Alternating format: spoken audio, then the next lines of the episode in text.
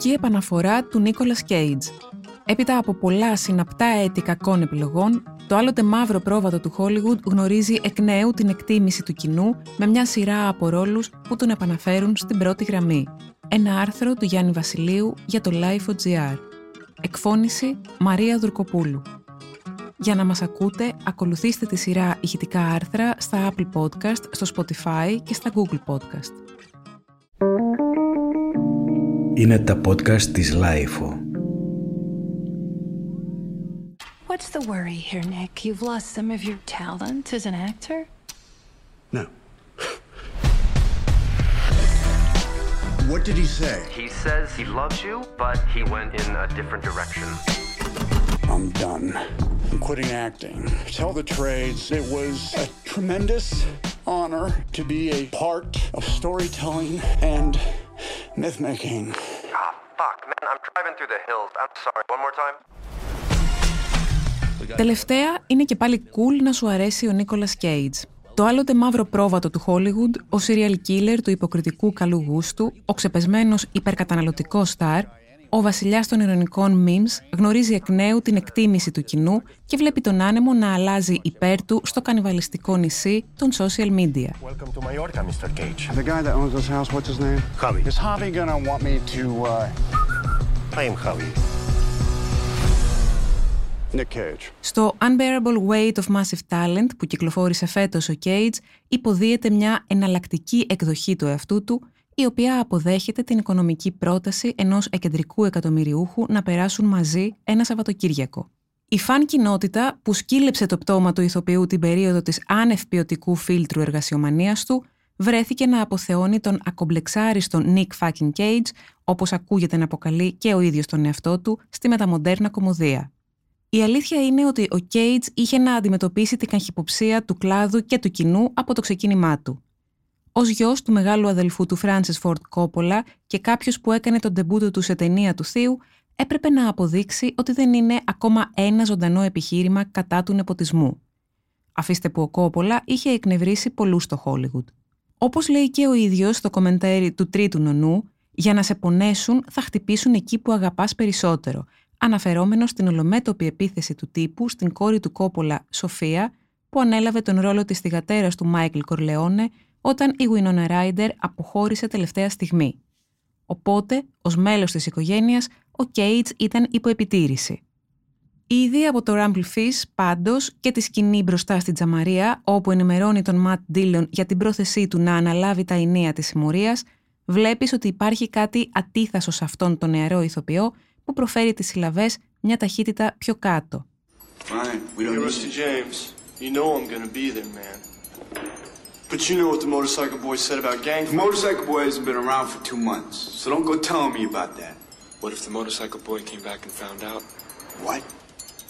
I said, what if your brother came back and found out?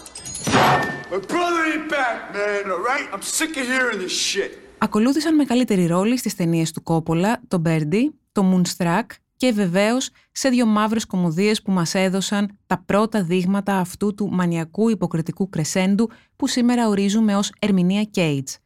Το κοηνικό καρτουνίστικο Raising Arizona και το Vampire's Kiss από το οποίο προέκυψε το διασημότερο meme με το πρόσωπο του ηθοποιού.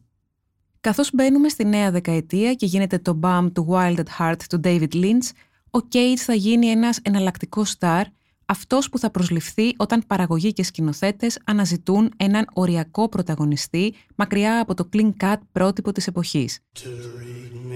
break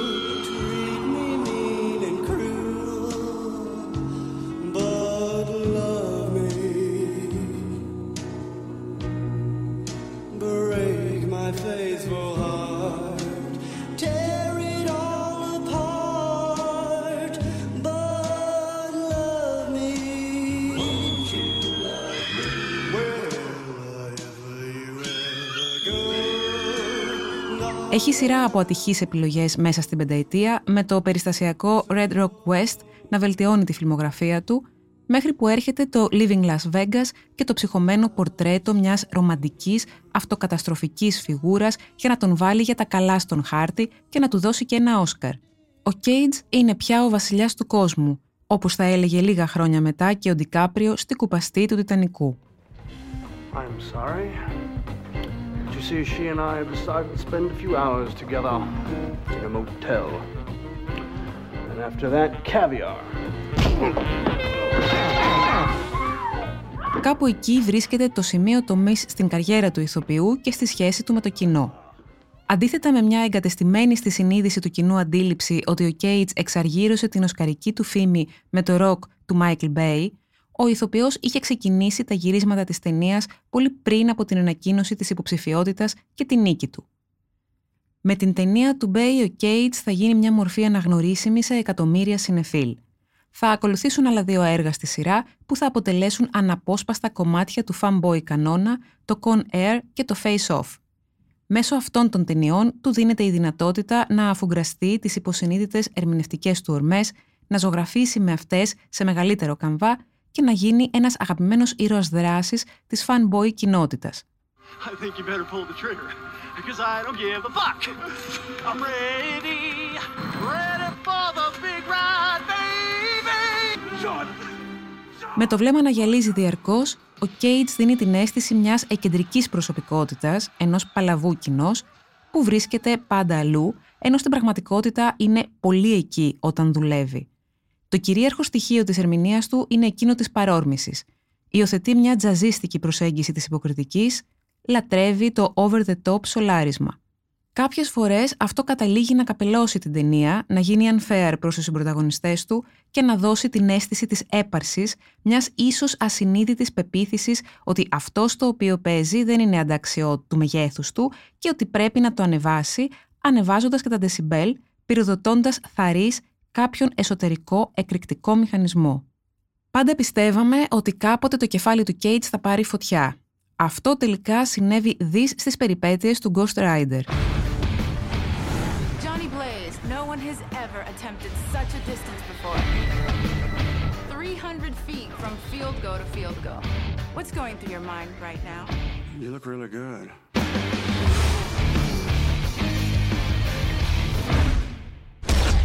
I got lucky. Luck don't cover it, JB. You got an angel looking after you. Maybe it's something else.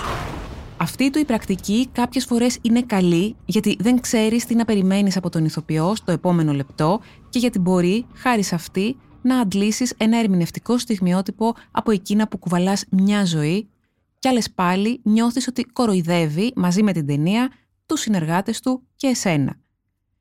Για τον σκηνοθέτη δύο δρόμοι υπάρχουν. Ο ένας είναι να στήσει ένα εξίσου εξωφρενικό φιλμικό περιβάλλον και να εξαπολύσει εντός του τον μενόμενο Cage. Ο Βέρνερ Χέρτσοκ το κατάλαβε, γι' αυτό το Bad Lieutenant Port of Call New Orleans είναι η καλύτερη ταινία της ύστερης φιλμογραφίας του και περιέχει μια ερμηνεία κόσμημα από τον πρωταγωνιστή. Who's that? Please get me out of here. You want me to get wet on account of you? Hey, man, I got on Swiss cotton underpants. I'm gonna drown, sir. Come on, we'll get the time of death from autopsy. Please. Come on, man. He ain't worth it. You are crazy. The good news, Terrence, is I'll okay you to return to full duty. The bad news is that you'll be experiencing moderate to severe back pain. Ο άλλος είναι να τον πείσει ότι κάνεις κάτι σοβαρό και ότι πρέπει να λειτουργήσει ως μέρος της ομάδας. Όπως τα λέγαμε στο ποδόσφαιρο, τον πείθεις να αφήσει τις πολλές τρίπλες και να δώσει την πάσα στον ελεύθερο επιθετικό για να σκοράρει, αντί να δοκιμάσει να περάσει μόνος του τον τερματοφύλακα και να μπει με την μπάλα στα δίχτυα. Και κάπως έτσι θα πάρεις από τον Cage ερμηνείες σαν αυτή που πήρε ο Βερμπίνσκι στο άδικα ξεχασμένο Weatherman ή ο David Gordon Green στο Joe. I don't know who I am, but I know what keeps me alive, keeps me out of jail, keeps me from hurting people. I do as I'm told. What's the point in any of it? It's all just gonna boil up and wash us away. Αν ο Κέιτς συνέχιζε να ακολουθεί μια καριέρα απαρτιζόμενη από ταινίες σαν τις δύο προαναφερθήσεις, η φαν κοινότητα θα τον άφηνε στην ησυχία του. Η συμμετοχή του όμως στην τριπλέτα The Rock, Con Air, Face Off τον έκανε ορατό σε αυτήν, με την ενσάρκωση του κόμικ ήρωα Ghost Rider σε δύο ταινίες που αποδείχθηκαν άθλιες να μην βοηθά την κατάσταση. Αν πρέπει να εντοπίσουμε το σημείο από το οποίο ξεκίνησε η πτώση, μάλλον είναι το remake του Wicker Man διά χειρός Neil LaBute. Ο Cage βλέπει σε αυτό μια μαύρη κωμωδία και στον χαρακτήρα έναν κοενικό ηλίθιο και παίζει με τη μηχανή στο 300, έχοντας δει φυσικά και το sui generis πρωτότυπο, καθώς ανήκει στην αξιαγάπητη μειονότητα των σταρ που βλέπουν πάρα πολύ σινεμά και ενδιαφέρονται για την ιστορία του μέσου. Ο Λαμπιούτ, από την άλλη, επιχειρεί μια straight, υποβλητική ταινία τρόμου, χωρίς καν να ξέρει τους κώδικες του είδους. Κάποιος από τους δύο έπρεπε να αλλάξει ρότα, αυτό δεν συνέβη, και κάπως έτσι η ατάκα «The bees, not the bees» που φαίνεται γελία και λόγω κάκης της δουλειάς στο post-production, ακολουθεί τον ηθοποιό μέχρι σήμερα, κερδίζοντας μια μόνιμη θέση σε βιντεολίστες κακής υποκριτικής. Την ίδια περίοδο οργιάζουν τα δημοσιεύματα για τη σπάταλη ζωή του πρωταγωνιστή. Νησιά στις Μπαχάμες, απίθανες και δαπανηρές αγορές, όπως ένα κρανίο τυρανόσαυρου, το οποίο επέστρεψε στις αρχές χωρίς τον αντιλογισμό της δαπάνης του, επειδή είχε κλαπεί από ένα σκαφέ στη Μογγολία, και τρία ακριβά διαζύγια τον έφεραν στο χείλος της οικονομικής καταστροφής. Τα tabloids βρήκαν το επόμενο θύμα τους με τον ίδιο τον Κέιτς να πρέπει να δουλέψει περισσότερο για να καλύψει το χρέος και να στρέφεται σε εκείνο το παράλληλο γκρίζο κύκλωμα κινηματογραφικής παραγωγής που στοχεύει στην αγορά του βίντεο και εξοδεύει όλο το μπάτζετ της ταινίας στην προσέλκυση ονομάτων που θα διασφαλίσουν την πώλησή της σε περισσότερες αγορές. Υπάρχουν χρονιές που ο Κέιτς συμμετέχει σε πέντε ταινίες. Αν προλάβαινε, θα έκανε ακόμα περισσότερες. Για quality control ούτε λόγος. Η παρηγοριά του είναι ότι σε αυτές τις ταινίες μπορεί να κάνει ό,τι θέλει. Εκείνες οι αδιανόητα over the top λήψεις που συχνά κατέληγαν στο δωμάτιο του μοντάζ, εδώ καταλήγουν στο τελικό cut. Άλλωστε, δεν υπάρχει χρόνος για πολλές λήψεις σε τέτοιες παραγωγές. Οι περιστασιακές του εμφανίσεις σε στουντιακά φιλμ, η φωνητική του ερμηνεία στο Κρούτ, παραδείγματος χάρη, τον κρατούν σχετικά ζωντανό στα μάτια των ανθρώπων της βιομηχανίας, αλλά για τους περισσότερους είναι ο ξεπεσμένος, υπερχρεωμένος στάρ και για τα social media ο περίγελος της αυλής, το ζωντανό ανέκδοτο της υποκριτικής, το λάθος του Θεού. Ο ίδιος θα παραδεχτεί σε μεταγενέστερη συνεντευξή του ότι έπαιξε μεν σε κακές ταινίες, αλλά όπως θα συμπληρώσει χαρακτηριστικά «I never phoned it in». Και έχει δίκιο. Για την επαγγελματική του ευσυνειδησία δεν μπορεί να τον κατηγορήσει κανείς. Δεν στέκεται και τυχερός πάντως, θα συνεργαστεί παραδείγματος χάρη και με τον Paul Schrader αυτό το διάστημα, αλλά θα συμβεί σε δύο από τις χειρότερες ταινίες του σκηνοθέτη. Η σκηνή με την κέτσαπ και τη μουστάρδα στο Dog Eat Dog μας τυχιώνει μέχρι σήμερα. Ε, κάποια στιγμή όμως η τύχη του χαμογέλασε και αυτό συνέβη στην περίπτωση της Μάντι. Βγαλμένη από ένα υγρό hard rock όνειρο με την αντίστοιχη εικονογραφία, η δημιουργία του πάνω Κοσμάτος θα του δώσει εκείνο το μεταμεσονύκτιο hit που θα τον καταστήσει και πάλι αρεστό στη φαν κοινότητα. Έχει μάλιστα και μια σκηνή οδύνη από άλλο πλανήτη, ένα τρίλεπτο ρεσιτάλ οδυρμού, όπου παρακολουθείς με σηκωμένη την τρίχα έναν άνθρωπο να χάνει την ανθρώπινη υπόστασή του και να μετατρέπεται σε ένα κτίνος που θα κινείται πια με μοναδικό ένστικτο εκείνο της εκδίκησης. Closed around the serpent's eye. Strange and eternal. I need you to get me that girl I saw. Do you know what to do?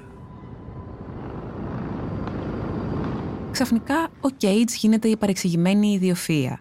Τα περιπεκτικά memes σε τον θα λειτουργήσουν απενοχοποιητικά, το ίδιο στοιχείο της υποκριτικής του που αποτέλεσε αντικείμενο χλεβασμού τώρα επενείται τα πάντα είναι ζήτημα προοπτικής και μερικών retweets, λέει μια παλιά κινέζικη παροιμία και κάπως έτσι ο Κέιτς μετατρέπεται και πάλι σε κινηματογραφικό ήρωα. Επί της ουσίας δεν άλλαξε κάτι τόσο συνταρακτικό. Η εργασιομανία του συνεχίζεται.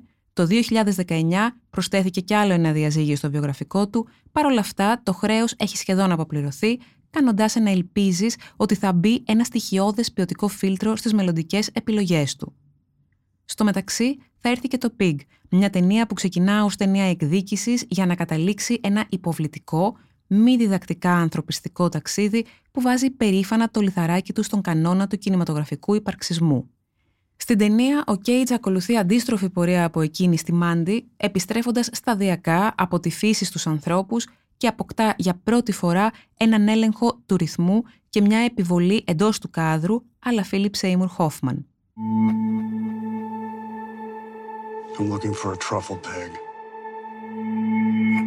Someone stole her. I don't understand. Tell him who you are. You made the right choice being out there in the woods. There's nothing here for you anymore. There's really nothing here for most of us. Buy yourself a new pig. Είναι κρίμα που το Unbearable Weight of Massive Talent στέκεται σχεδόν αποκλειστικά σε εκείνο το μέρος της φιλμογραφίας του που ανήκει στην pop κουλτούρα και παραλείπει τον άλλο Cage, όπως κρίμα είναι και που ξεμένει από καύσιμα στα μισά της διαδρομής και εστιάζει αποκλειστικά στην εξυπηρέτηση της action personas του. Βοηθά όμως στη συντήρηση της καλής θέλησης των social media απέναντι στον ηθοποιό, υποστηρίζει το αφήγημα της μεγάλης επιστροφής και ίσως συμβάλλει και στην επαναφορά του σε ταινίες υψηλότερου καλλιτεχνικού βεληνικούς. Α μην ξεχνάμε ότι κάποτε δούλευε με Κόπολα, Ντεπάλμα και Σκορσέζε. Του έχει ξεφύγει ένας από τους ενεργούς γενιοφόρους της πεντάδας που άλλαξε το Hollywood στα 70s, αλλά ποτέ δεν είναι αργά. Ακόμα όμως και αν δεν τα φέρει έτσι η ζωή και συνεχίσει σε αυτόν τον παραγωγικό, ποιοτικά ανερμάτιστο δρόμο που βαδίζει εδώ και μία δεκαετία, ξέρουμε ότι ο ίδιος θα παραμείνει το παιδί που κατέφευγε στη φαντασία του για να διασκεδάσει τον εαυτό του όσο η μαμά έλειπε σε ψυχιατρικές κλινικές. Να πούμε εδώ ότι η χορεύτρια μητέρα του έπασχε από σκυζοφρένεια.